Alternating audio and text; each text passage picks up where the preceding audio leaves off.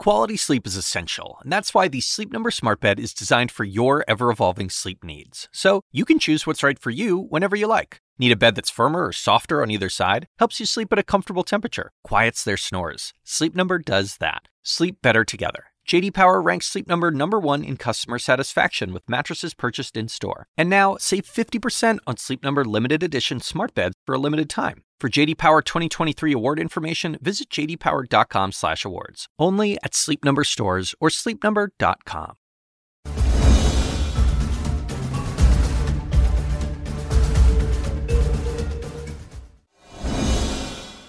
Good evening, everyone. I'm Alisyn Camerota. Welcome to CNN Tonight. We just heard the kind of conversation that a lot of us are having at our own dinner tables. Bill Maher talked to Jake Tapper about politics and race and cancel culture and wokeness. How do you define wokeness? Because I hear people use the term all the time and it means something different to, to everybody. Well, again, I think it's this collection of ideas that uh, are not building on liberalism, but very often undoing it. I mean, five years ago, I, Abraham Lincoln was not a controversial figure among liberals.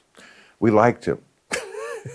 now they take his name off schools and tear down his statues. Really? Lincoln isn't good enough for you? Aren't we all having conversations also where we accidentally step in it? And what conversations do we now feel uncomfortable having because we're afraid to get it wrong? So, our panel is going to tackle all of that in just a moment. Also, the Supreme Court hearing challenges to President Biden's student debt relief plan. Some of the conservative justices seem skeptical. So, how do their own experiences affect how they see all of this? Is there a solution to the crushing burden of student debt? And why is college so expensive anyway? Plus, listen to this President Biden and Jill Biden went out to dinner the other night, and they both ordered the same thing. Why? What dish was so good that they both had to get it? We have a lot to talk about tonight. Okay, so here in the studio with me, we have Josh Barro, host of the Very Serious podcast, and one of our favorite Republicans, Margaret Hoover, one of our very favorite Republicans, and one of our very favorite Texans, LZ Granderson, and my estranged work husband, John Berman.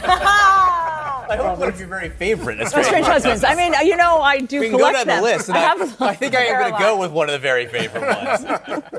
um, all right, uh, great to have you all here. Okay, um, I mean, should I just start with like this totally loaded question of who thinks wokeness has gone too far?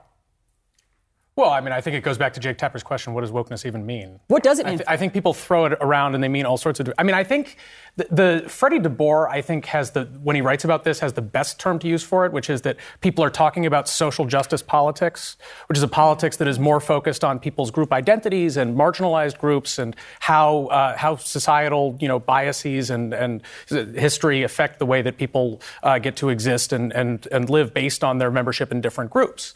And, and its I think best form.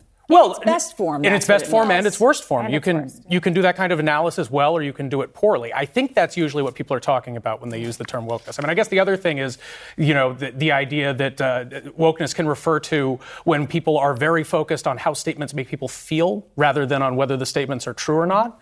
And again, that can be something that is a bad instinct that causes you to avoid saying things that are true, but it can also be a good instinct that causes you to be sensitive to people. So I, I totally understand there's nuance. Yeah. I guess what I'm talking about is when Roald Dahl's books, you know, when people start removing fat, the word fat or white from Roald Dahl's books, though he wrote it in 1961, but it's time to change them because mm-hmm. those make some people uncomfortable. That is something that, you know, obviously, as you know, um, some Republicans can run with. Well, it's it's not just Republicans. I think Republicans are, are leveraging actually a, a legitimate, not grievance, but gripe that ordinary Americans have, which is that there's um, in some of this analysis, which has come to encompass the word woke when it's used pejoratively, is this sense of intolerance and this sense of, frankly, illiberalism that somehow there is not a, there is no birth for people to work through these issues in a way that is honest and authentic and maybe mess steps in it, as you said sometimes, but is also learning and instead shuts down the debate because, because of the way other people feel and and doesn't doesn't create a space for, frankly, a civil conversation in the public square. LZ, how do you see it? Um, you know, it's interesting that this conversation would start off with Bill Maher, it, because so his show Politically Incorrect is out in the early '90s. That's when neo soul is very popular, and the word woke is being used quite often in music. For some reason, Bill Maher missed that, probably because he didn't care about that. The reason why woke is such a conversation piece now is because people have politicized it. Where it originated, originated from, black folks, simply meant to be enlightened, to be aware of your surroundings. Other groups have politicized the word, but those who truly understand its original definition, we still are woke. We're not going to be less woke because DeSantis signs something or because Bill Maher makes a joke or because someone redefines our word. That's your definition. That's fine and dandy. But the true definition of the word, we still hold true. And by we, I mean those who are black, who subscribe to a certain belief, which is it's very important to be enlightened so that you understand why we as a people are in the situation that we're in. John? I'm curious what conversations Bill Maher wants to be having that he's not having. Uh, he doesn't seem like he's being held back all that much by the, our colleague Bill Maher, by the way, by the wokeness that is out there. I read an article today where he had a discussion with Greg Gut, Gutfeld about, about incest porn in his p- podcast. I mean, he, he, seems to be free to talk about whatever he wants to talk to. And look, that's not for me to judge. He mm-hmm. seems to have that opportunity. And you putting a date on it when you talk about the 90s, it was interesting. I was thinking about Philip Roth wrote a book called The Human Stain, which was a, a late 90s book. And the whole premise of the book is that a professor uh, basically loses his job, is run out of town because he says something that's deemed offensive, right? This is 1998. So by my math, that's what, 25 years ago. So 25 years ago, they're talking about this. The only difference between then and now may be that we're all 25 years older. So maybe this is something that's just occurring to some people well, as they age. It happened before that. I mean, there, there's, there's, there's a great song called "Wake Up Everybody." Wake up, everybody! No more sleeping in bed. Like I listened to that every day growing up as a kid, seven, eight years old. This is the early 80s. I mean, the Wide Awakes were started by Republicans wow. to support President Lincoln. Like the idea, the concept of being cognizant and being enlightened is being bastardized by people who don't want to be held accountable for behaviors of their grandparents or of their great grandparents or the greatest generation because, oh, hello, who enforced Jim Crow laws? Which generation enforced those Jim Crow laws? That's what it means to be awake, is to put two and two together and say, oh, that's four. I think whether there are things that Bill Maher can't say is the wrong question. I mean, his show, he, well, now it's real time, but he hosted Politically Incorrect. His brand for decades has been that he says things that other people feel that they're not supposed to say. And it's been a big part of his success on television. I think the, the reason that the show has been so longstanding and so successful is that he's offering something that other people don't offer, but that there is a market for. Um, and I think it's and I think it's a reflection that there are things in a broader society and, and within the media and various news organizations, people can't go out and say the things that Bill Maher says. And you know, I'm not saying that everyone should run their mouth about everything all the time. There's good reasons that if you're a New York Times reporter, there are, you know, opinions that you're supposed to keep to yourself. But I think that, you know, that when people when people talk about cancel culture and they say, well, look, you know, here's this person saying this thing and they're not canceled, they're getting more famous than ever. That's true. And I think partly people worry too much about how other people react. If you have something that you think is important and you feel like you shouldn't say it, then maybe the solution is just that, that you should say it. Mm-hmm. But also, most people are not in Bill Maher's professional position. And a lot of people face consequences that he's not going to face. But in your regular life, do yeah. you find yourself holding your tongue in a way that you didn't used to because you're afraid that a conversation is getting too dicey now? Not well. It's actually it's funny for me because I do this for a living, right? And I actually increasingly just feel like I don't feel like having these arguments in my off time. Um, yeah. So yes. So then you're you're you're putting yourself in an ecosystem or in an eco chain or a, a, a, silo in a way. I'm not, I'm you're not choosing silo. not to engage in the kind of cross pollinating discussion because it's too tiresome. Well, yeah, I mean, sometimes it is tiresome, but I don't know. I just feel like I'm off the clock. Why is information, why, why, information tiresome, though? No, it's not information tiresome. I think what it, what it yeah. look, I, I think what you're getting at is, is there something different now than there was 20 years ago? Maybe not in the context of sort of the etymology of the, and the, um, this sort of interesting historical context of the word woke. But in the context of what is permissible speech and what is not permissible speech, take the Academy. I mean, it was 19 in the 1950s. William F. Buckley Jr. writes in God and Man at Yale, which is sort of getting at the original sort of lat question about free speech and what's permissible in the Academy. And then in the 90s, we we went through this period of political correctness, as though there was a clamping down of free speech in college campuses, which echoed that same tradition. But that has nothing to do with that wokeness. Is so, um, but in terms yes and no, because that's, that's not your your kind- definition, not that, not the original definition I'm of speaking wokeness of the original. I'm not speaking in terms of what someone else does to the definition to justify their own political understanding. I understand, but Okay, it's- but I- we're talking about the bastardized version that we're all Right. now living, and whether or not we have You're to in the hold our purest tongue. version, I'm not- LZ. We're all in the bastardized version. Yeah. I'm not living in the bastardized version of the word. I'm telling you that Nearest Green created Jack Daniels. I'm telling you that it was black women who helped send a white man into space. I'm not sitting up here allowing the false stories that we've been taught as kids to dictate how I view myself, my people, or my life in this country. And I think there are a lot of people who still hold true to the original definition of woke and not getting caught up in the way that people have hijacked the definition to fit their own political agenda. Well, this is, this is why I think the word is a bit of a distraction because so much of what people are talking about this has nothing to do with the African American experience. It's, it's been broadened out As to is refer to so many, But it- I to think so people many use the of word in an unserious way. I think they know That's that right. it lacks definition, and they know that it sets people off, which is why they use it. Uh, but I, th- I think you're right. I think you're absolutely right. But don't you think culturally we have, obviously, as every generation has to change our language, and Yes. we are having to watch what we say more now than we did previously in our lives and other generations did. I find this with my teenage daughters. I mean, I even when I have conversations with my teenage daughters and talk to them about being a teenager, they think that I, they, they think that I was like a victim of the patriarchy. And that Yeah, I like yeah. only saw myself through the male gaze. Well, like this is that. how we, this is how they talk to me now. So I mean, I, I just find all of these conversations to be a little bit more fraught than they were ten years ago. They, that that is the case. I mean, and this is quantifiable. There are social scientists who have documented how speech, particularly in the academy, and that was my maybe long-winded way of saying, in academia in particular, and on college campuses, exactly. You know, Jonathan Haidt has done great work documenting how um, the impact of frankly, a, a dampening of free speech on college campuses. Of course, you're free to say anything, but will you keep your job? Will, will you be able to stay in your class? Will you not be bullied? There has been an experience that, that is worse, probably heightened by social media, probably heightened by um, the, the polarization that we have in our online experience that has been increased and frankly heightened during COVID. Um, these are real things, and that's why there's resonance politically on both the left and the right for it. And I think you definitely see it in the press now, too. I mean, there's been this brouhaha at the New York Times over certain coverage from their science desk on youth gender medicine.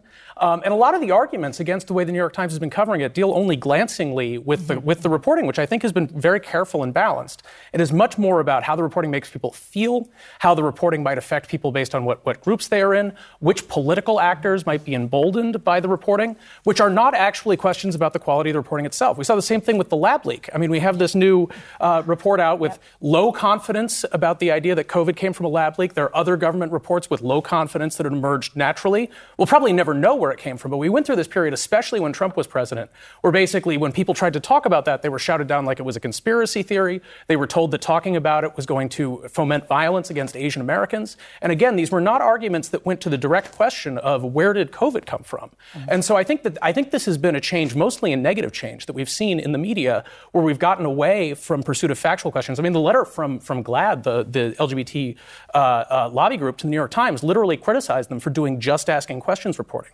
What, what reporters do is ask questions, and sometimes the questions are uncomfortable, and sometimes the questions have uncomfortable political implications.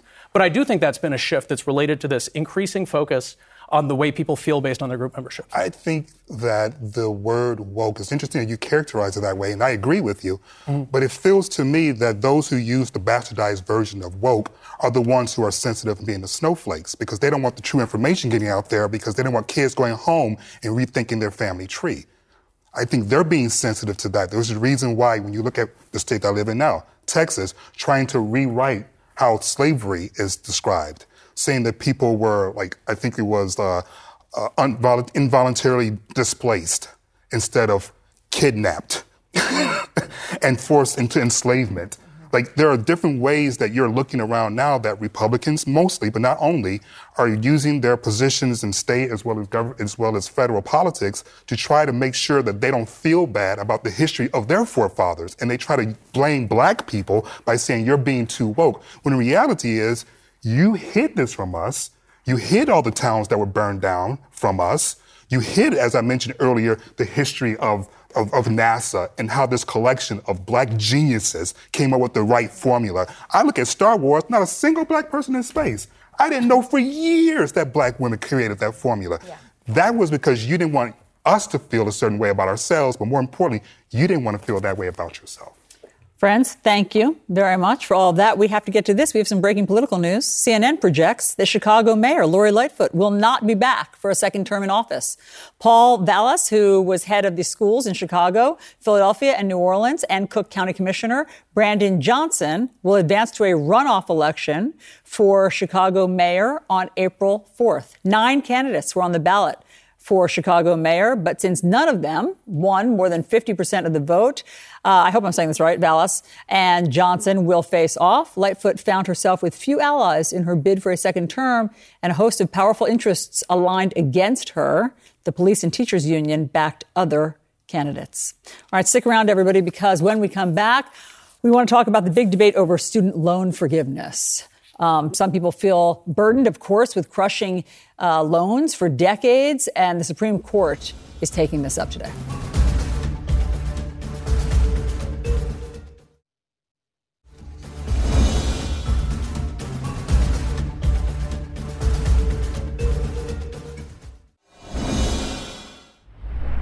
Will millions of dollars of student loans be forgiven? That's what the Supreme Court is deciding after hearing oral arguments today in two cases challenging President Biden's student loan forgiveness plan.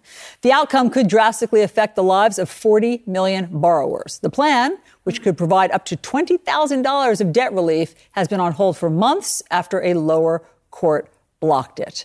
Okay, let's bring in our panel. Margaret, do you like the idea of student loan forgiveness? Well, look, there's there's a lot of ways to fix the student loan. Uh, the student debt problem. There is massive student debt in this country. There's too much of it. College costs too much. It's gotten increasingly expensive. There are a lot of reasons why.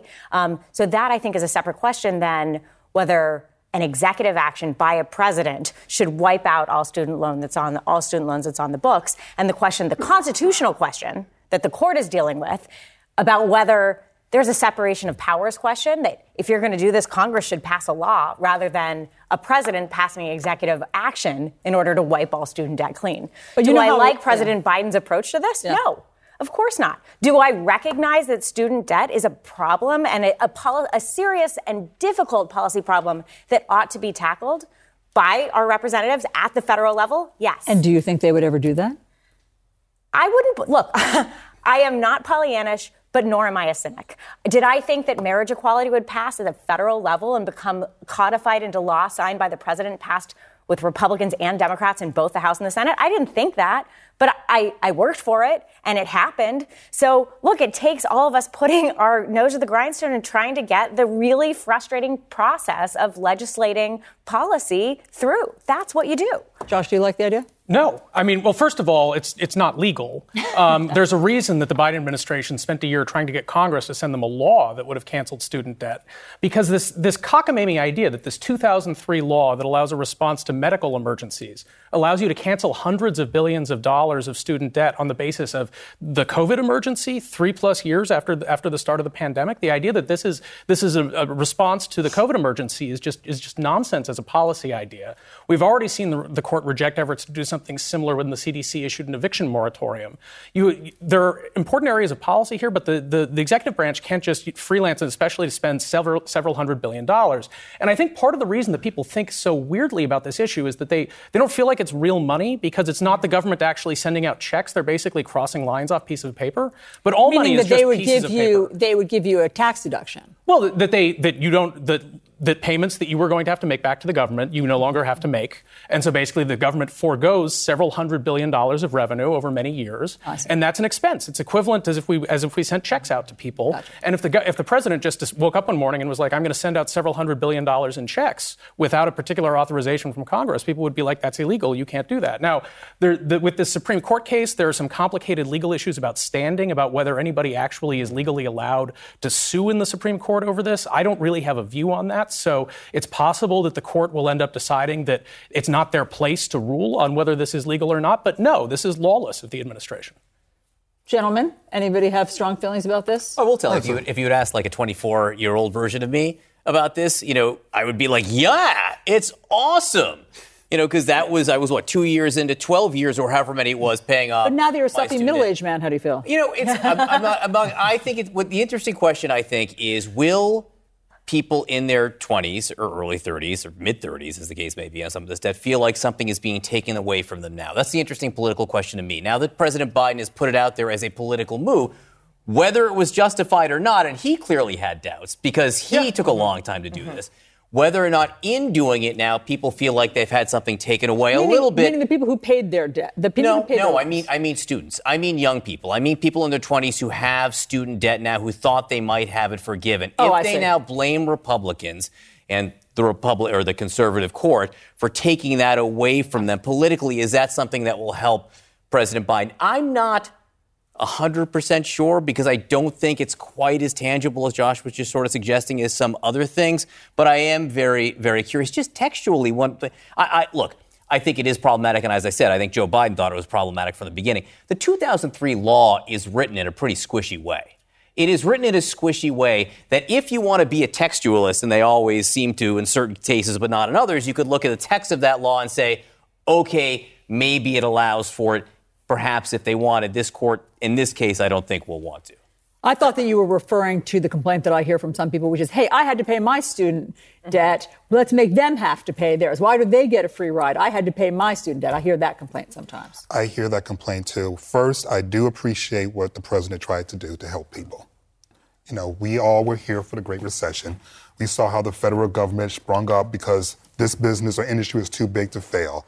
This was too big to fail. These people need help. Tons of money going out to rescue businesses that were in need.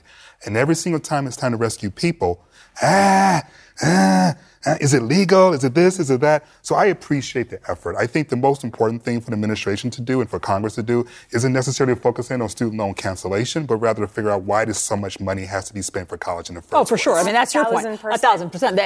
It's so prohibitively expensive yes. for so many people. And and there's also an argument that by by doing this student um, debt forgiveness, student loan forgiveness, it only encourages exacerbates the, the problem. But this is also this is the weird thing about the focus on cancellation. If you go and spend more money on Pell Grants or other mm things that make it cheaper for to, people to go to college in the future, more people will go to college and you get more education. If you give money to people who already chose to go to college and already spent the money on it, that's great for them, but it doesn't cause anybody to get an additional college degree. It's not education spending. That's not true. That actually co- why that's, that, that's, not necessarily true. Why would people go and get a, a, college degree based on the fact that somebody else received retrospective relief? They they, th- they hope there'll be another cancellation in 15 years. Well, I I know for a fact that because I was student loan free, I was then able to have extra extra money to pay for my son's education so that he wasn't saddled with debt. There isn't just a simple you know, disconnect where it's like, oh, well, you're free and you're in a silo, and that means your your standing in life is not affected by anyone else's. That free money could also help feed people. That free money could actually help house mm-hmm. people. There's a reason why it was decided it was an emergency because those student loan debt, those payments are, are taking food off people's tables. That was that was the situation in 2020, 2021 when the economy was depressed. If you if no, you put money in been a, the no, situation. no, no, when, when the economy is at capacity and you send out hundreds of billions of dollars of extra money, it doesn't create hundreds of billions of dollars worth of extra goods and services. It just drives up the price. Mm-hmm. We're in a situation back in 2020, 2021, we needed huge stimulus for the economy. The government actually overshot, which is a reason that we ended up with 8% inflation. And now they need to find ways to, to destimulate the economy. And so that's part of, you know, I understood politically why the president did this student loan announcement. And even though I think it was illegal, I actually think it was a savvy political choice. I think he came out ahead by doing it. But it was, it was not what was called for by the economic situation at that time. It was going to tend to push inflation upward, along with several other things that were also pushing inflation up. And it's really important right now, both as an economic matter and as a political matter for the president to try to get inflation down. I think it's interesting also to look at the justices and their own backgrounds when it comes to their student loans or their education. So the justices all make close to $275,000 for their salaries. That doesn't include things like book deals and other forms of revenue. Justice Thomas wrote in his 2007 memoir about having to take out student loans and that he and his young family were struggling and he was still paying them off at age 43 when he became a Supreme Court justice. Uh, Sonia Sotomayor went to Princeton and Yale on a scholarship. I think that's interesting. Four justices have tax-free savings accounts for their kids. Uh, Chief Justice Roberts has 600,000 in one of them. Brett Kavanaugh has 300,000. I just think that's interesting to, in whether or not that somehow colors their decision making. But in most cases, look, in most cases, the way um, the justices, especially at this elite level at the, at, of the, you know, the third branch of government, the judicial branch, their jurisprudence, their judicial philosophy is um, you know, of course they have their own personal experiences, but it's it's actually not informed by their personal experiences. It's informed by their approach to the law, their approach to the Constitution. I mean, that's how it should be, and I want to believe that, but sometimes I just don't know if their own experiences. And, and, and so, and I think like if you if you look at what their comments were in this in this case today, in this hearing today, it it was about separation of powers, the role of Congress, the role of the executive branch, n- none of them were like, "Oh, well, I had a lot of doubt. I understand what you're saying." Were, th- that the constitutional question before them has nothing to do with their own personal experience. But how do you separate those? How do you separate your lived experience from your interpretation of what's on a piece of paper? That's what being a judge is. Yeah, That's but do the you under- definition. That's the definition, but do you think it's successful? Do you think this particular court in particular, do you think it's successful in separating its lived experience with the words on a piece of paper? I think every single justice will tell you that their job in the in the judiciary is to not adjudicate their own I mean, personal I- I- we experience. We know the job Yeah. description, You know, but are like- they actually doing it? I think That's the way we got Neil Gorsuch, a conservative justice, writing Yeah. the opinion in Bostock, expen- extending federal civil rights protections for sexual orientation and gender identity. It was this like uh, basically extremely nerdy look at you know this is exactly what these words say, and if you fire Bob for having a relationship with a man and you don't fire Anne for having a relationship with a man, then you have discriminated based on sex. That whatever that was, that was not about Neil Gorsuch's personal. No, I. I mean, like, look, ideally that is supposed to be. I just don't even know subconsciously sometimes if we're colored by our own experiences. But either way, I take both of your points. Thank you very much. Now to this Fox News Channel under a microscope after revelations that their top hosts knowingly pushed Donald Trump's election lies. But is any of it surprising to the people who worked there, like I did? And two of my former Fox News colleagues, including Margaret, are going to join me to discuss this.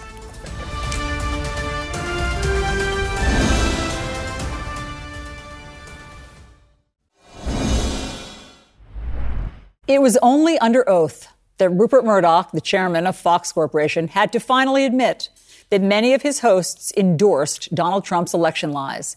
He also admitted that he keeps conspiracy theorists on the air because it makes him money. And that he tried to silence some of the journalists who were actually telling the truth about Donald Trump's loss. This has all come to light thanks to Dominion's $1.6 billion lawsuit against Fox. Some people find all of this shocking, but not those of us who worked there, as I did. And so did my next guests. Connor Powell was a Fox News foreign correspondent. He's now freelancing for CNN. Margaret Hoover was a regular contributor on the O'Reilly Factor. It's great to see both of you this evening. Connor, always great to see you. So, you know, this has come this this dirty laundry of Fox's has come to light because of the Dominion um, lawsuit, the de- depositions of which have been made public. Um, you know how they operated. Is there anything in this lawsuit that has surprised you? There's nothing about this lawsuit that surprises me. The only thing that would have surprised me is if the primetime host had actually told the truth during this entire thing. And the fact that, like, Rupert Murdoch has tried to say that it wasn't Fox News, but it was these primetime hosts, Sean Hannity, Laura Ingraham, um, Tucker Carlson. If they're not Fox News, then who is? I mean, when Murdoch tries to say that it wasn't Fox News, the very people who are the most identifiable people of Fox News were on air spreading misinformation, spreading these election lies.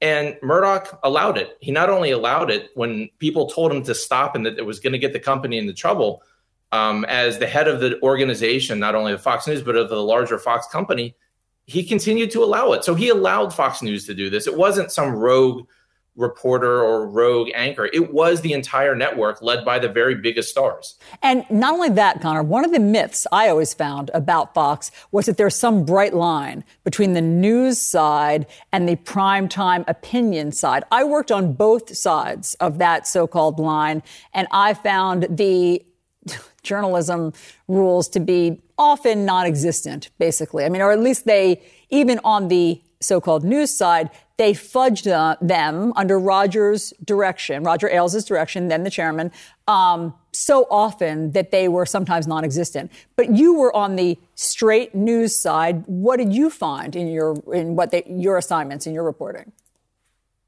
Yeah, I, I was fortunate. I was halfway around the world most of my career covering stories that very few people at Fox wanted to actually physically be there. And so I didn't have to watch the channel. I very rarely had to interact with the executives because I was halfway around the world in different time zones. But I had the experience where when people pushed back on what I was reporting, I stayed with what I knew were facts, and I stayed in my own lane in terms of what was opinion and what was factual reporting. I know a lot of reporters there who see themselves as hard news, straight reporters, but also feel the pressure to get on air with stories that will attract the the management of the company. I, am sure you've seen that as well, and and that's one of the biggest problems. There is if you want airtime, the majority of the people there have to sort of toe this conservative commentary line, and that's true for the news people as it obviously is promoted and true for the primetime people. You're so right. And a lot of the bias does come through story selection there. Margaret, um, has anything surprised you in the revelations from this Dominion lawsuit? You know, I left uh, Fox News in 2012 and continued, of course, to observe how they were covering the stories. And I actually think it got worse over time. Um, it wasn't great when I was there. Of course, I was on not the news side, I was on the opinion side. I was there to give my opinion and be a commentator. I did always have a very clear sense that there was a certain opinion, a certain point of view that was rewarded. Uh, you got to show up more and be on more shows and get a bigger contract if you had a certain point of view. And, and I was a little bit insulated from that, um, sort of chose to be because that's what felt authentic to, to who I am. But it got worse. And what became clear during the 2016 and then 2020 election is there was a point of view that almost was indiscernible from the Republican National Committee's point of view. And it, it, just seemed as though Fox News was the official spokesperson for the Trump administration. And what you see in these documents is that's exactly what they were. There is literally no difference, no firewall, nothing separating the two of them. They were arms in and of each other. I mean, furthermore, when there are real journalists who are trying to report the facts on some of these lies, this is in the Dominion lawsuit about Shepard Smith. When Shepard Smith attacked the Trump administration's lies on air. Rupert Murdoch emailed Suzanne Scott, who's one of the presidents, and Jay Wallace, another one of the presidents, calling it, quote, over the top and telling them need to chat to him. So, in other words, you know, th- there's this chilling effect when one of the journalists is trying to, as you know, Connor, tell the truth about something. Sometimes management says that's too much truth. And so, so Connor, I know that you had a similar experience. Like, what was your final straw? My final straw was it was I was slowly starting to see people inter- interfere in reporting that I had never heard from in my entire life, and I was covering um, the embassy move from Tel Aviv to Jerusalem in 2017, and Fox blew it up. They sent a ton of anchors. It was a huge deal for the embassy uh, with the embassy move, and I went into Gaza to cover that side of the story. We all predicted and, and knew that there was going to be violence.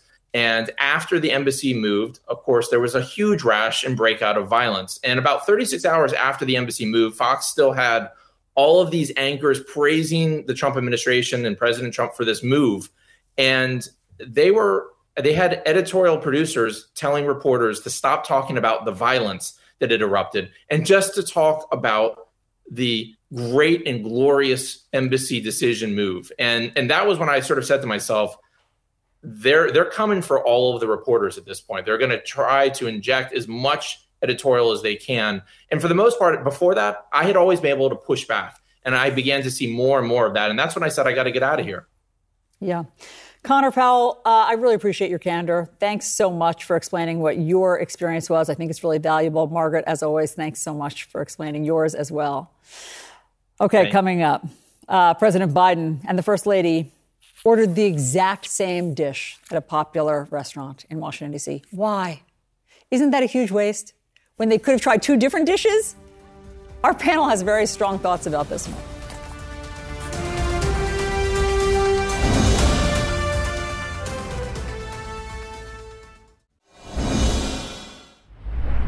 It's different, different. No. Thank you for checking. okay uh, President Biden and First Lady Jill Biden have Washington buzzing because you won't believe this. They ordered the same dish at a restaurant. I'm not kidding. The Washington Post reports that they went to the popular Red Hen restaurant in D.C. and they both ordered the rigatoni with sausage. We're back with Josh Barro, Margaret Hoover, LZ Granderson, and John Berman. Who does this, guys? They're out of touch. The Bidens are out of touch with America. They're eating the same dish at a restaurant. Why is this a story? if she were to cook rigatoni, would they not both be eating the same dish anyway? Yes, that's why when you go to a restaurant, you order different things so you can sample each other's. But I it, thought you went to the restaurant so you can get something to eat. no, no, LZ. you order what you want. If you and and your dining partner both want the same thing, you both order the same thing. That's the oh libertarian view, and the Republican Party has moved from that.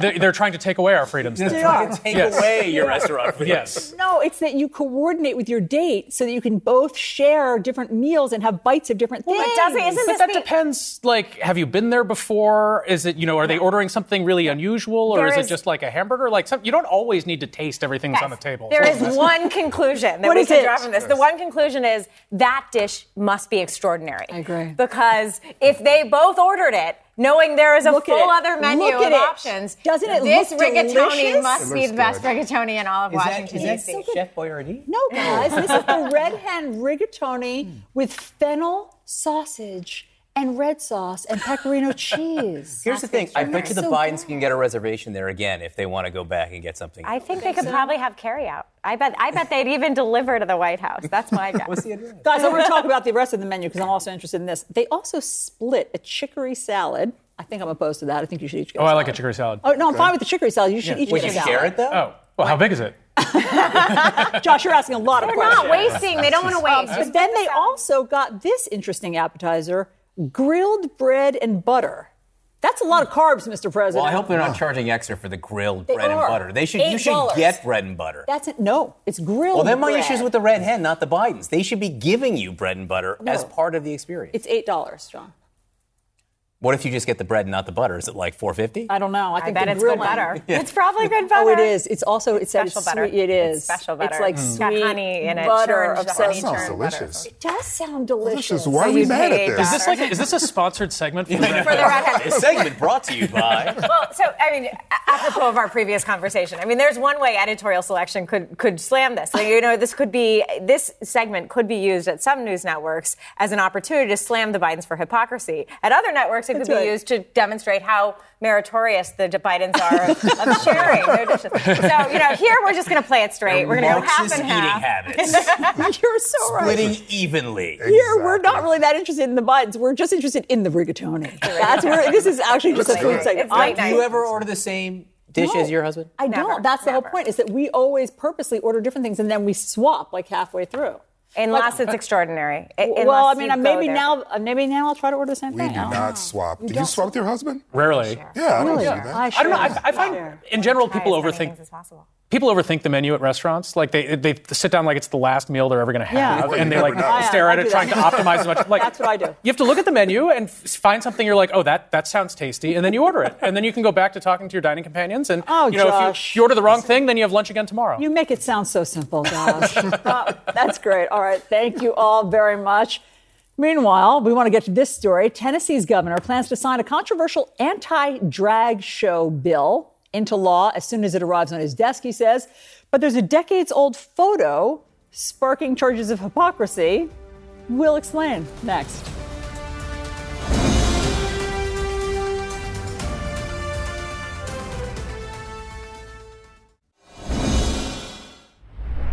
Tennessee's Republican Governor Bill Lee says he plans to sign a controversial bill that will ban drag shows in the presence of children.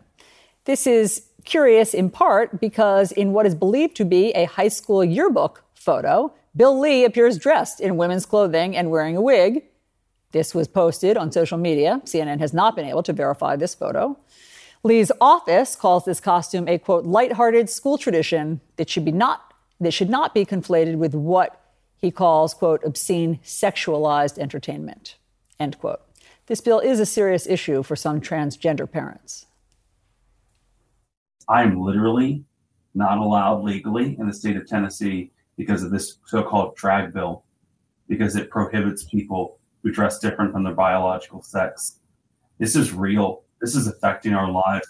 There are transgender Americans and transgender children who are fleeing states. My family has an escape plan. It's not it's not a joke. Most people have never had a conversation with a transgender person, and yet they're more than happy voting and legislating on it. The anti drag bill has passed in the Tennessee House and is now awaiting approval from the Republican controlled Senate. Meanwhile, another near collision of two airplanes. It's the fifth this year. Why does this keep happening? That's next.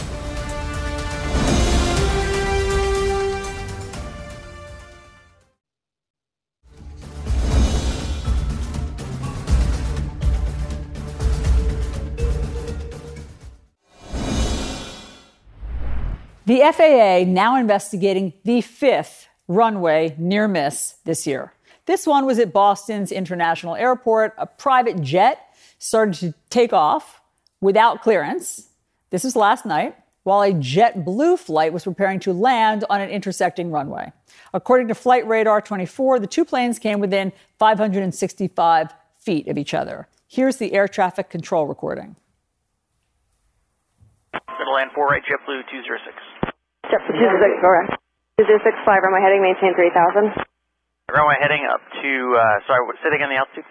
3000. 3000. JetBlue 206. Yeah, I like how calm they are. This scare in Boston was just a day after a close call between two commercial planes in Burbank, California. And a few weeks ago, you'll remember in Honolulu, a United Airlines 777 jet crossed a runway as a smaller cargo plane was landing. And then days before that, an American Airlines flight at JFK crossed in front of a Delta plane trying to take off. And then there was the near miss in Austin where a FedEx plane almost landed on top of a Southwest flight. I want to bring in our aviation expert, David Soucie, who always tries to make me feel better about these things. But, David, I'm starting to think these are not all anomalies. It's starting to feel like there's one of these a week that we report on. It seems like they're a lot more often, and that is only because they are more often right now. Uh, if you look at the traffic that's going on in Boston right now, that Boston was at 12,000 flights in January 2021, and now it's come over to up to 29,000 in January 2023. So it's nearly three times as much traffic, and they're spacing the airplanes a lot closer together. They're trying to get them out faster. Now, this particular one, uh, Alisyn, you need to feel a little more comfortable about this one because this was a mistake that was made by the pilot, and it was caught by air traffic control, which is their job. So they were able to catch it. Okay, I guess I guess that makes me feel better. Though the mistake by the pilot doesn't make me feel that great. But why is there so much more traffic? Why are they having three times as many planes as they used to?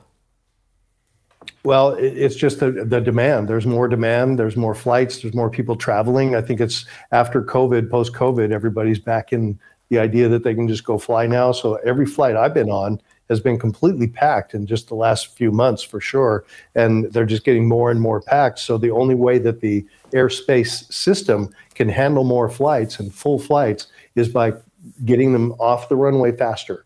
So they just keep getting them off the runway faster. So they need to slow these things down and get back to what is a sensible rate when we talk about departures. And it may delay it. It may be where you can't get the flights that you want to have at this point but they have to do something about trying to slow this system down. But David, one last question uh, before I bring in the panel: Is this are we back at the same amount of flights we were pre-COVID, or is it even more than that? Uh, it's actually exceeding what we were pre-COVID. I know that that was an issue for the airlines for a long time, but Boston specifically, uh, if we look at pre-COVID, uh, they were up around 24,000, but now we're up around 29,000 just for Boston specifically. But uh, so I, we have exceeded what we did before as far as the number of seats and the number of passengers moving. Hmm. Okay, stick around with us if you would, David, because we'll have more questions joining the conversation. Sure. We have Business Whiz and Axios reporter Erica Pandey, former Senate candidate Joe Pinion, and two of our favorite talkers, LZ Granderson and John really? Avlon. Yes, it's so true. Um, uh, Erica, welcome. Thank so you. this one is a, a, little bit different, as David was just saying. This was a private plane, and it was pilot error. I don't know why I'm supposed to feel better about that, but uh, don't private planes have to follow the same rules, or I guess not? I mean, I would guess so, right? Like, I think the the big thing here is that as as flyers, as consumers, you and I just don't know what's going on. All we see is a story like this every week, and we're seeing more and more of them. Right as people are trying to break back into travel after COVID, I didn't even know that there's more flights now than before COVID. I mean, all I know is that the FAA is definitely, you know, understaffed, underfunded. That's been reported. The budget in 2022 was 18.5 billion dollars for the FFA, FAA, which is actually less than it was in 2004, adjusted for inflation. So it's we've more flights. You know, we probably need better technology. We're in the 2020s, but why is the budget less than it was in 2004? That's a great question, John. You know, there was a big infrastructure Yeah. uh, bill that passed. Isn't it supposed to be helping with some of this stuff? $25 billion worth of help on the way, allegedly. Um, I- and look, I think that obviously can address a couple of fundamental issues. One, a lot of the technology is old. That's a problem. Two, we've got a capacity issue. Um, and, and, and, you know, you know, as David was saying earlier, this is partly about the demand, but that all means that we're going to have to increase the supply of runways, of, of, of, of airports regionally and other places. But that money's been allocated, and part of the problem is that, but it, none of that's going to take away human error. Burnt out pilots, folks being distracted. Uh, and that seems to be the cause of some of these near misses. Yeah, great point, Joe. I mean, we do know that the, there have been um uh, strikes at airline, you know, picketing of pilots and flight attendants, and they are feeling overworked. Well, look, I I think to your point, obviously we know that uh, more money would help, uh, but you also have to build a bridge to the future that you seek. And so, whether you're talking about people who want to reimagine policing, or whether you're talking about individuals that want to deal with the uh, diminished infrastructure that we have for airplanes or the overworked pilots, uh, what is the plan to make sure that people don't end up in a fiery casket on the runway? Uh, so, I think that's just the hard casket? truth. I appreciate that because he You know, just well, said, it- "This is my Hey, fear. now. This is Well, my I, ju- I just think again, in this country, no one ever seems to care and take things seriously until people die. And so, this airline industry that has been subsidized by the American taxpayer, their greatest innovation is making sure that you can pay more money to carry your own bag. At some point, we have to ask the hard question: When are you going to prioritize the safety and security of the people that are quite literally entrusting their family? Sounding like a lives in your Democrat, Joe. I don't know. I think it's just common sense. I think at the end of the day, I agree. Uh, look, I think Republicans and Democrats want to make sure that they don't blow up on their way to grandma's house. I agree. There- That's, you know what? We can all get together on But that. I think also Always grandma's house. What about grandpa's house? What about grandpa's house? No one talks about grandpa. Never. But you do- the house also belongs to grandma, whether grandpa still lives there or not. That's just the truth. That's, yeah, he makes, he makes an excellent point about that. I think the other point that Joe makes is that yes, we do a good job of being reactive instead of proactive with these things. Yes, but that's our culture about almost everything. Our medical system. I mean, look at our bridges and roads. Like we know from what, the American Society of Civil Engineers that much of our infrastructure is in much disarray and needs attention, and we've known that not for But we're doing five that years. now, right? I mean, isn't this starting to change now? It's starting to change, but the warning signs have been happening for decades.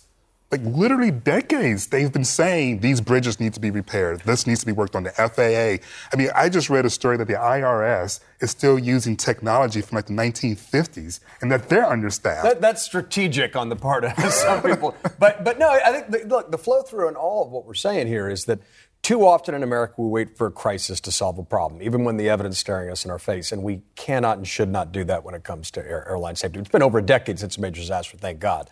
We, we shouldn't have to wait till one. So, David, understaffed and underfunded, um, that doesn't sound good. And so, that is that taking its toll, or is it the crumbling system that needs updating? No, I think it's a little bit of both, but we have these plateaus of technology that we've had within the, within the FAA. And we talk about this new big budget that's come through for the FAA, but that doesn't mean that that money's actually appropriated. And this is an important point to make. Just because they said, hey, you're going to get $25 billion this year for this and this, it doesn't mean that that money is actually given to the FAA. I used to go to Congress and plead for money every year when I was with the FAA about 15 years ago. And when we would do that, they'd say, Yeah, oh, this is great. I don't want to be the congressman that turns us down because I, I don't want to be the one standing there saying we had a crash because of me. So they, they'll say, Yeah, let's get this money out there. And then they do, and they sign those bills. But when it comes time to actually appropriate that money and put it into the right pockets, that's where it all falls apart. And that's what needs to have some focus. And this goes back to having an FAA administrator that's in the seat more than just two years or three years or four years. They need to be there for the entire infrastructure development. They need to get a, an administrator that they can keep in there and isn't just some kind of uh, a political appointment. They need someone that really has the backing behind them to make sure that these programs go through all the way through and don't just get dropped.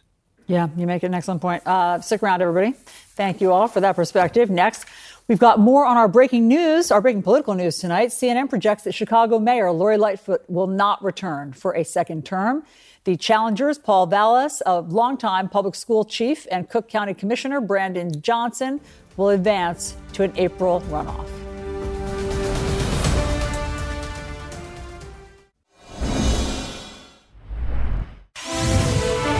Breaking political news tonight CNN projects the Chicago mayor, Lori Lightfoot, loses her bid for a second term.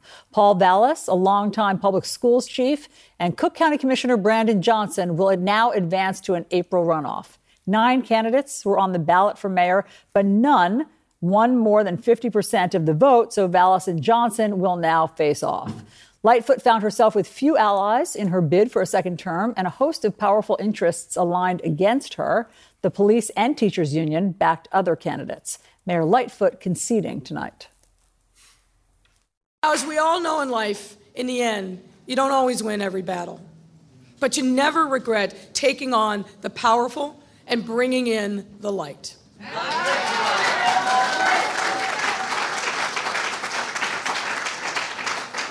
to my friends across the country and my fellow mayors, never fear being brave and bold.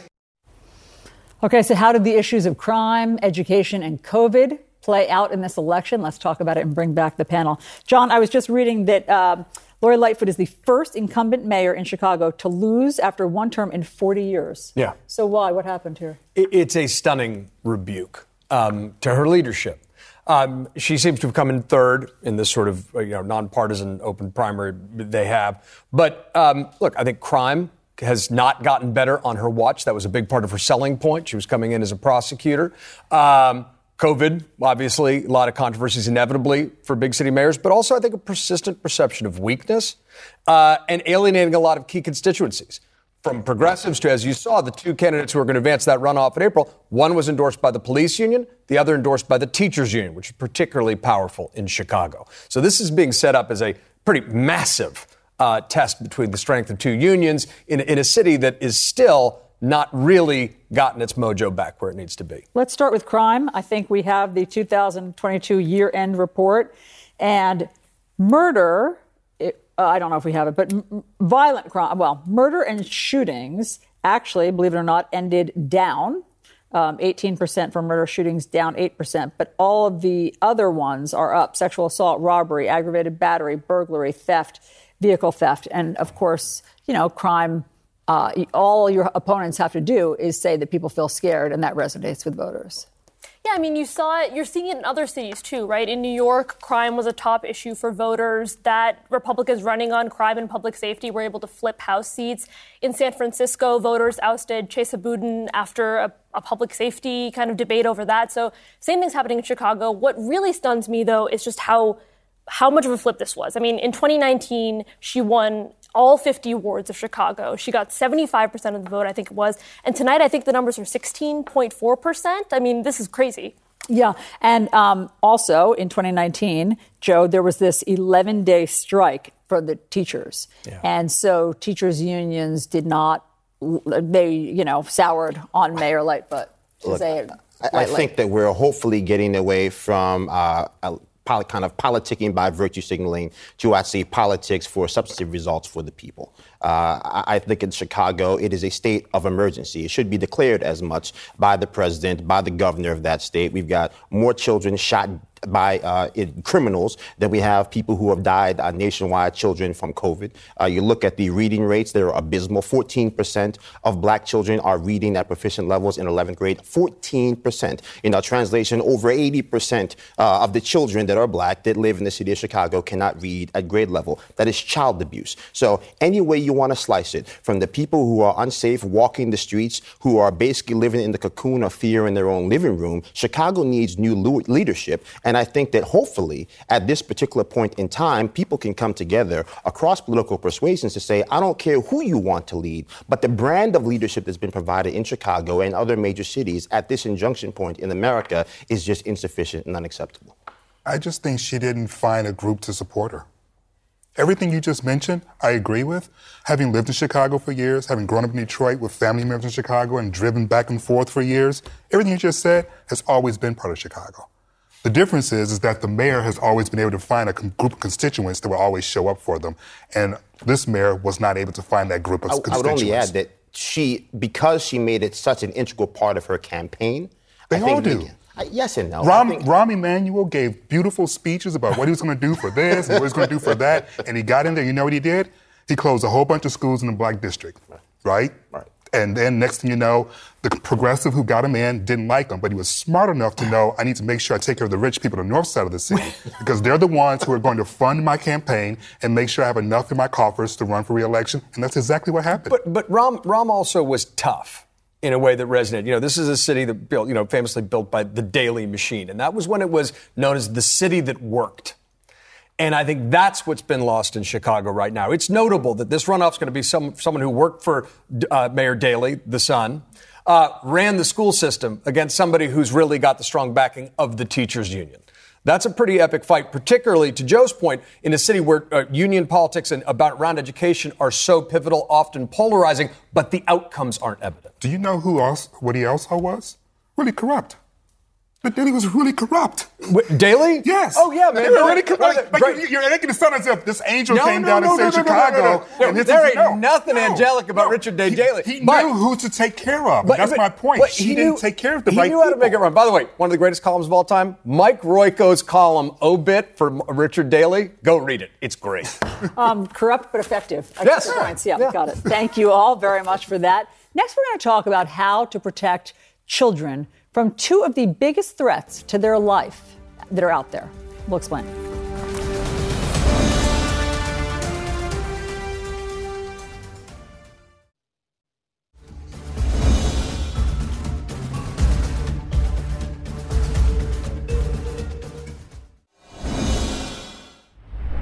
The House Homeland Security uh, Committee held a hearing today on immigration and border security. One Michigan mother gave emotional testimony about losing two sons to fatal fentanyl overdoses in 2020, and she begged lawmakers to do something to stop deadly drugs from flowing over the U.S. Mexico border.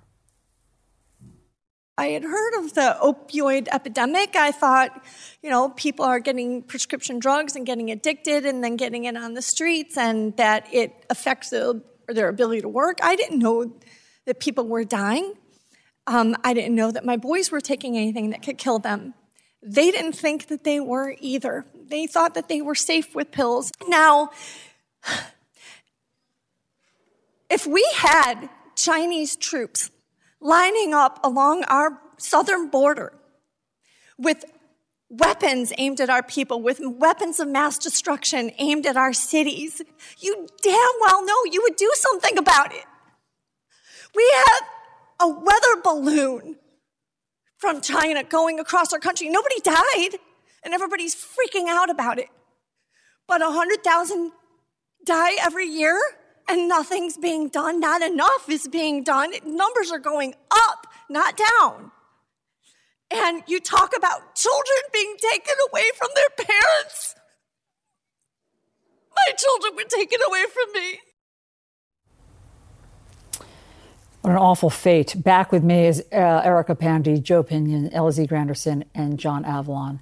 Um, Erica, this is awful. I mean, she lost two sons to fentanyl. And what's happening, as we all know, is that kids don't know they're taking fentanyl. They think they're taking something else because these aren't labeled as fentanyl. So her sons, I believe, thought they were taking Percocet.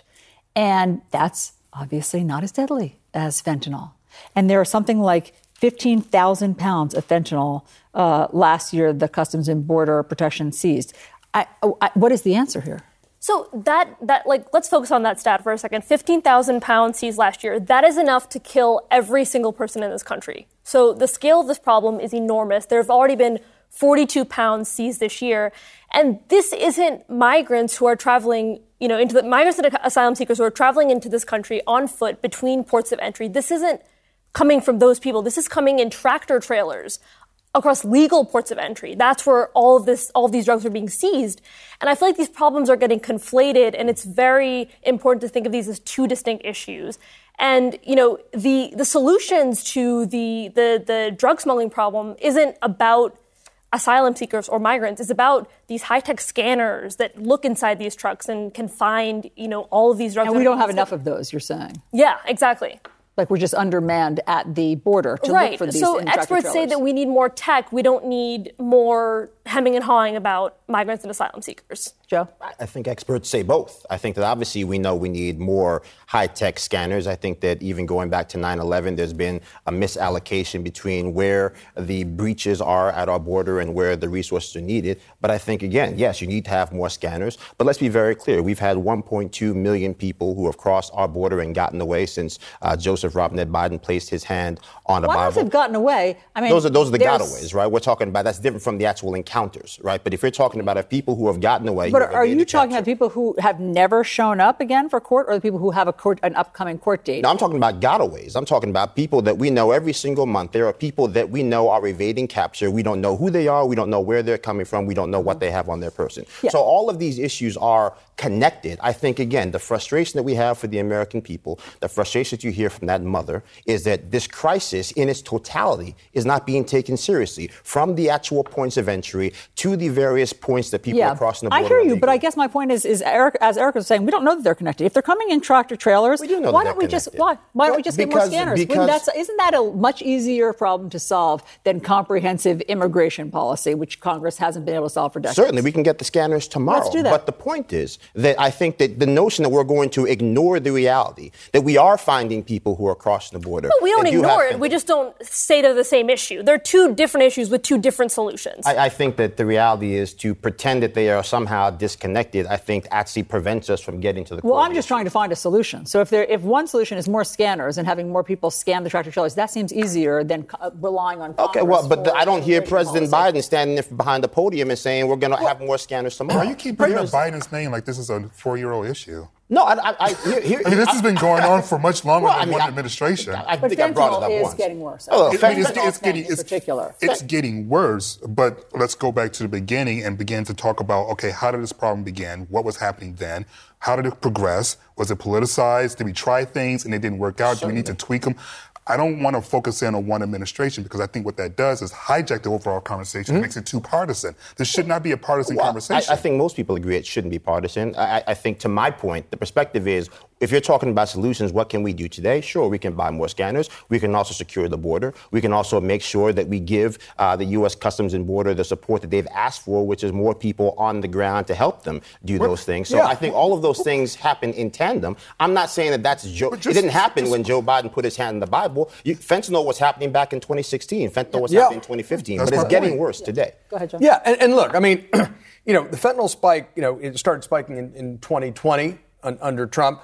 Um, it spiked continuously. In fact, just uh, you know, in January, they seized four million dollars worth of fentanyl at the border. Seized it at the border through legal points of entry. To your point, um, and that's where I think, look, Congress should do, should be able to do comprehensive immigration reform. We we all know what needs to be done. So do they. They don't have the political will to do it because many politicians on extremes on both sides, in particular, would rather demagogue the issue than deal with it. When it comes to border crossings, Biden spoke extensively about fentanyl at State of the Union this year. Um, this is something that should be way beyond partisan politics. And we know people try to use it as a partisan weapon, which frankly is disrespect to the dead. And you breaks your heart when you see that mother crying for her children. But it is coming through legal ports of entry, and that should be dealt with as drug interdiction. It's not the same thing as migrants crossing the border. Both are problems with the porous border, but they're fundamentally different natures. I think, look, let's be very clear.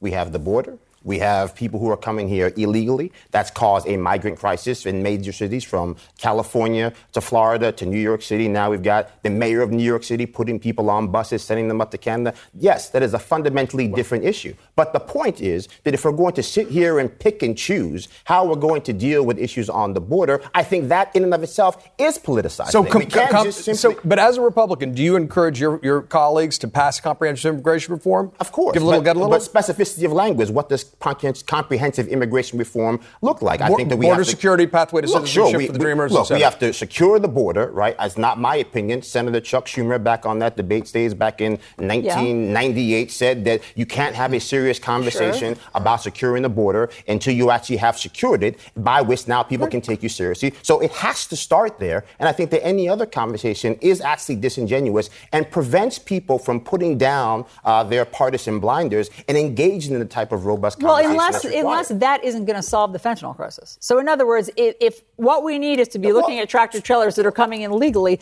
let's try to Well, solve but that one to first. be clear, if even if you had more scanners tomorrow, we would stop more fentanyl, and if we save one life, it's worth it. But that doesn't actually address the overriding issue, which is that we have pharmaceutical warfare coming from the Chinese Communist Party that no one actually wants to take seriously. So yes, we can sit here and nitpick on which party wants to be hard on what particular issue, but at the end of the day, if we're not actually going to engage with what is China is doing in a robust manner, then the we're actually cartels. not really. Yep.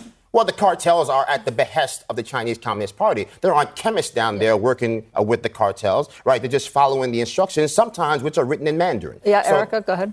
No, I just think, like you said, if there's so much of this coming in legally on vehicles that are the biggest vehicles that are on the road, I mean, there is a way to stop 84% of the drugs, fentanyl, came in legally through legal ports of entry, and then 16% came in between the ports of entry. And these are manned ports of entry. So there's got to be a quick solution here that doesn't get into all of these debates. Yes, that- if we have to wait for comprehensive immigration reform to fix this fentanyl thing, we're in Right. trouble. 42 pounds have come in this year already. Where did the Yes. fentanyl come from? There's also the flip side too. We're very focused in on the border, but what about the actual people of this country and having conversations about drug abuse mm-hmm. and, and making sure that we have the proper mm-hmm. education in schools so that kids aren't tempted to do that? Remember, it's not just about fentanyl. We have to send out bulletins to say, hey, don't swallow Tide Pods. Like there's all sorts of things in which we have to safeguard our kids against that we didn't have to when we were young. Well, I mean, I think that's also because we have one college, one school counselor for every 400 children when the recommendation is around 200. So again, the lack of funding for our students, the lack of infrastructure for our students, the lack of resources being spent on the border and with the Chinese Communist Party, all of it has led to where we are today, which is a mess. Folks, thank you very much. We'll be right back.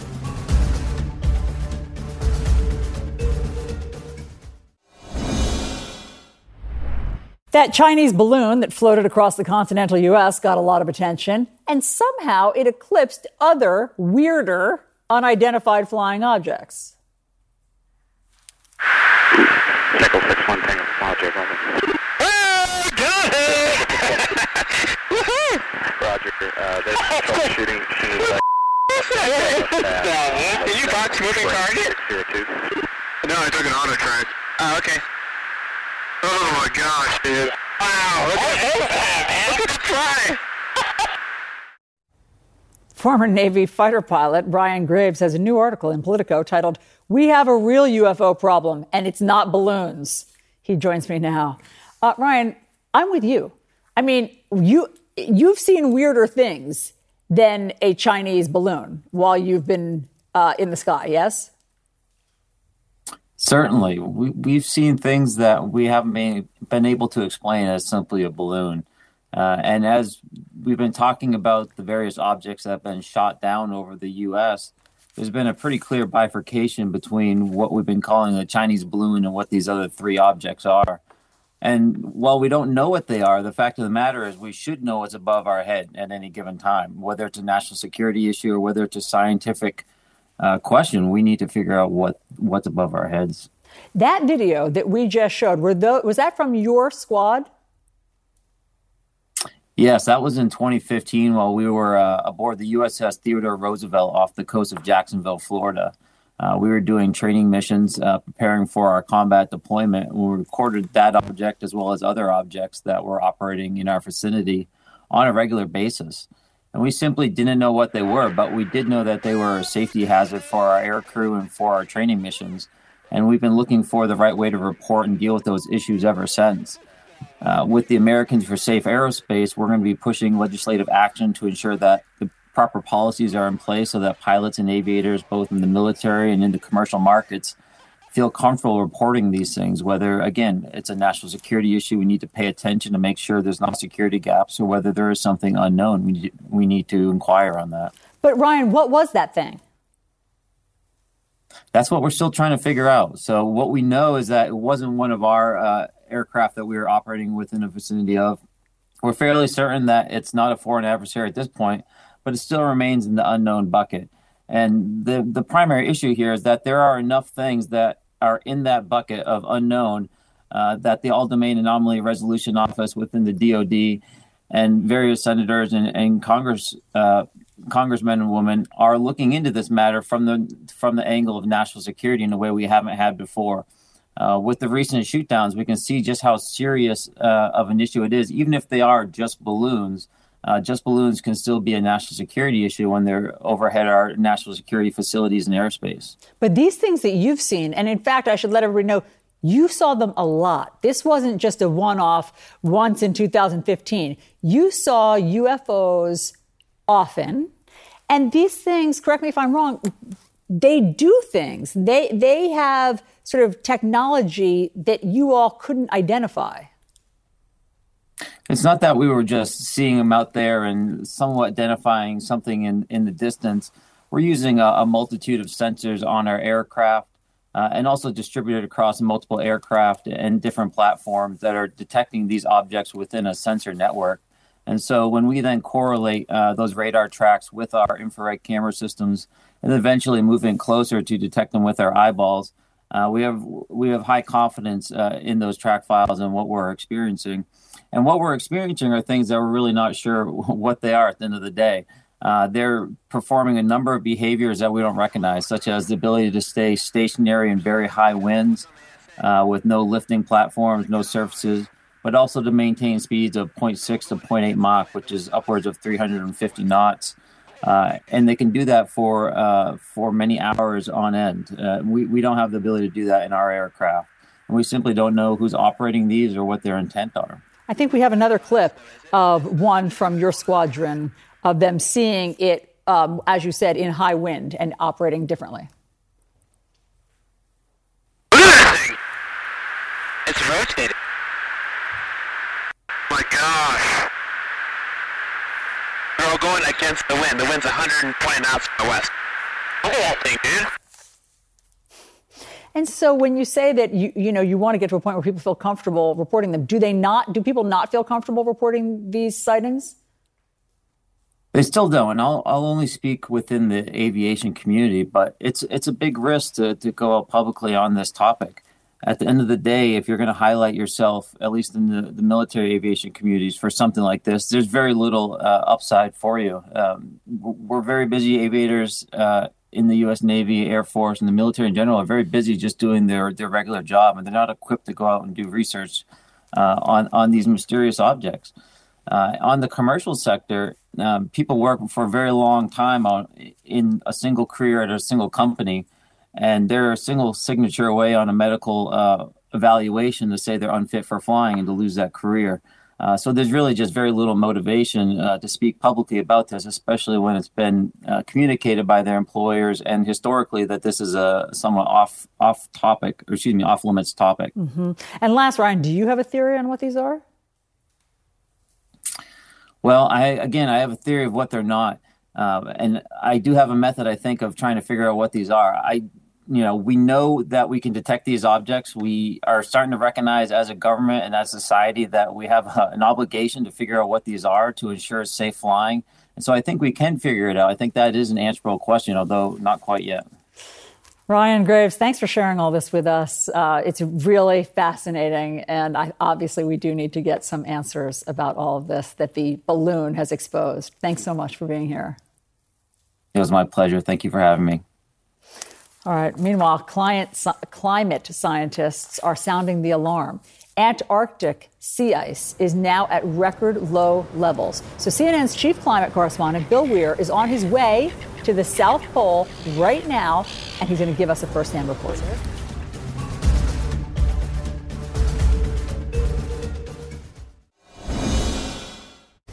Sea ice levels dipping below 2 million square kilometers for the first time since satellites began monitoring this in 1978. What does that mean? CNN's chief climate correspondent, Bill Weir, is on his way to Antarctica right now. Bill, what are you finding? Alisyn, greetings uh, from the tip of Patagonia. a beautiful place, uh, sometimes called the end of the world. Uh, but we're not talking about sort of the Book of Revelation's existential end of the world here. We are talking about Antarctica, which is right on the other side of that mountain range. Those mountains are a national park here on the Chile Argentina border. We're going to get on a boat, go around those across the Drake Passage to Antarctica with some whale scientists uh, here in a couple of days. But the news today is about how much that place is changing and how much it affects all of us long term. We're talking about sea ice. And just for perspective, uh, in 2014, uh, in the summer, there would be about 7 million square miles of sea ice all around this continent down here at the South Pole. Now, the National uh, Snow and Ice Center out of Colorado confirms it's just over 700,000 square miles. So that's a 90% loss in less than a decade. And what is really worrisome is that the big glaciers like Thwaites, this is a glacier, a frozen river the size of Florida, which is holding back masses of inland ice, is hanging on by a fingernail. Uh, they sent down robotics that look like sort of a torpedo underneath that ice, the ice fin, to take pictures. It's melting in bizarre ways that were never predicted. And if that thing pops, it could create a sea level rise pulse. Right now, the trend is, though, that all of these signs are pointing towards a, a, world with very different coastlines than we have grown accustomed to. It's a warning to, to leaders on the coast to prepare infrastructures, to prepare citizens for what this means. But mostly the top line is that for a long time people thought the North Pole was melting, the South Pole would be okay. Now both ends of the planet uh, are heating up in ways that even science would not have predicted a couple of, uh, even five years ago. Amazing flock of birds overhead. I'm in heaven down here with all this South American wildlife. And of course, that's at risk as, as these ecosystems change uh, down here as well. And it seems so far away. We're at the bottom of the world but all of this adds up. Our systems are so connected. So uh, the drought stories I was doing in Utah last week about towns, the fastest growing uh, metro center in the country, growing so fast that they're not sure how how long they can grow, and given the lack of water, the water cycles that are affected by these currents, by these systems, are changing in ways that are getting just freakish blizzard events uh, in Southern California at the same time as, as heat waves uh, uh, in the summers up in British Columbia. So, this unfortunately is the new normal, and the warning is uh, knowledge is power, preparation is key. Uh, the sea level as we know it is, is changing before our eyes, but the scientists are getting in front of this, Alisyn, and hopefully um, the leaders, uh, the decision makers are paying attention to what's happening both at the top and the bottom of our blue marble. Mm. I'll send it back to you. Bill, thank you very much. Bill always finishes with some sort of bright spot so that I don't feel existential dread because he knows that I don't know how he does his job with all that. Check out this map, okay? This shows the top 100 places around the world that are most vulnerable to the climate crisis. And there's a lot of them and a lot of places that we all want to go. So let's bring in our panel. Is there a bucket list place that you all have that you are aware of climate change? then you want to go to soon before it disappears, Erica? Yeah, I mean, I think of the country my parents are from. I'm a first generation American. My parents are from Nepal, and it's right there on those red spots, and it has some of the most spectacular trekking you know routes in the in the world with the Himalayas. You've got Everest Base Camp, Annapurna Base Camp. To go to these places is becoming more and more dangerous with ice just falling on people the, the, the length of the season that you can, you know, even try to summit Everest is getting shorter and shorter. So you're seeing literally traffic jams on Everest of people trying to get to the top. And then, you know, more locally, Glacier National Park in Montana, some, I mean, CNN reported some of those glaciers have shrunk by 80% in recent years. So there's just so many places and time is running out. My gosh, that's incredible. Um, Joe, what's your bucket list place? I mean, look, I, I, just haven't been to Fiji, so I'd love to go there. But look, I, I, think we have to have a little bit of optimism. I think a lot of people, my old friend Bob Inglis, former congressman from South mm-hmm. Carolina, I believe in rulers, I believe in thermometers, and I think most Republicans do too. That's what the Pew Research Center says. Uh, so again, I think we have to have real global communities. Bill talking about the interconnectedness of the world. Uh, 87% of the emissions we're trying to curb come from our good friends over over there in China uh, and also places like India. So they're from beyond our borders. We need global plans to deal with the fact uh, that this is an interconnected issue. LZ? Alice, I'm going to be basic as hell. Go. I want to go back to Fire Island. I haven't been in about 15 years and it's disappearing. It is. It Because is. It's an island. It's just being. It's just being, it's just right over here, and it's sinking. It's disappearing because of climate change. In fact, there's a lot of, there's a couple of uh, traditional LGBTQ hotspots around the country, no pun intended, that are disappearing because of climate change, and Fire Island happens to be one of them. Okay, I want to go too. I've never been there. You've never been to Fire Island? No, I go to Provincetown a lot, and I pray that P-Town is not just a P-Town is one of those I was spots. afraid P-Town that is you were also going one to of say those that. spots as I don't want to. Yep. La, la, la, la, la. Don't hear that. Go, on, go ahead, John. I mean, look, I, I, the whole doom uh, tourism in, industry seems a little bit uh, grim, but but I, I, It's a I think- motivator. I- but I, I think about where, where my grandparents were from. You know, Greece, a little village in Turkey, Costa Rica, Argentina. You know, those, those places that. Um, you know, you just can't anticipate how they'll be changed and, and what, what villages or coastlines that that existed when they were there won't be available for, for, for my kids. And I think that's, that's the stakes that we got to really focus on and, and ramp up. I'm glad you mentioned Bob Inglis. Um, he's the kind of guy we need to be changing more to. But yeah, that, that's just, a, you know, Mine was Alaska. Alaska? Yeah, Alaska, because you know that's changing too. But um, but I'm happy to go at, to any of yours as well. That we, is we, great. we go to DC, That's- we get them to start crafting policy that makes sense, not, you know, Paris. should we, should we all go? Should we just do like a junket? Yes, I would love that. I like I, that would love that. We'd love to hear yours as well. You can find me on social media. Thanks for watching. Our coverage continues. Quality sleep is essential, and that's why the Sleep Number Smart Bed is designed for your ever evolving sleep needs. So you can choose what's right for you whenever you like. Need a bed that's firmer or softer on either side? Helps you sleep at a comfortable temperature, quiets their snores. Sleep Number does that. Sleep better together. JD Power ranks Sleep Number number 1 in customer satisfaction with mattresses purchased in-store. And now, save 50% on Sleep Number limited edition smart beds for a limited time. For JD Power 2023 award information, visit jdpower.com/awards. Only at Sleep Number stores or sleepnumber.com. I'm Dr. Sanjay Gupta, host of the Chasing Life podcast. In honor of our 10th season, we want to hear from you. Leave us a message at 470 396 0832 and tell us how you chase life. It could be used on an upcoming episode.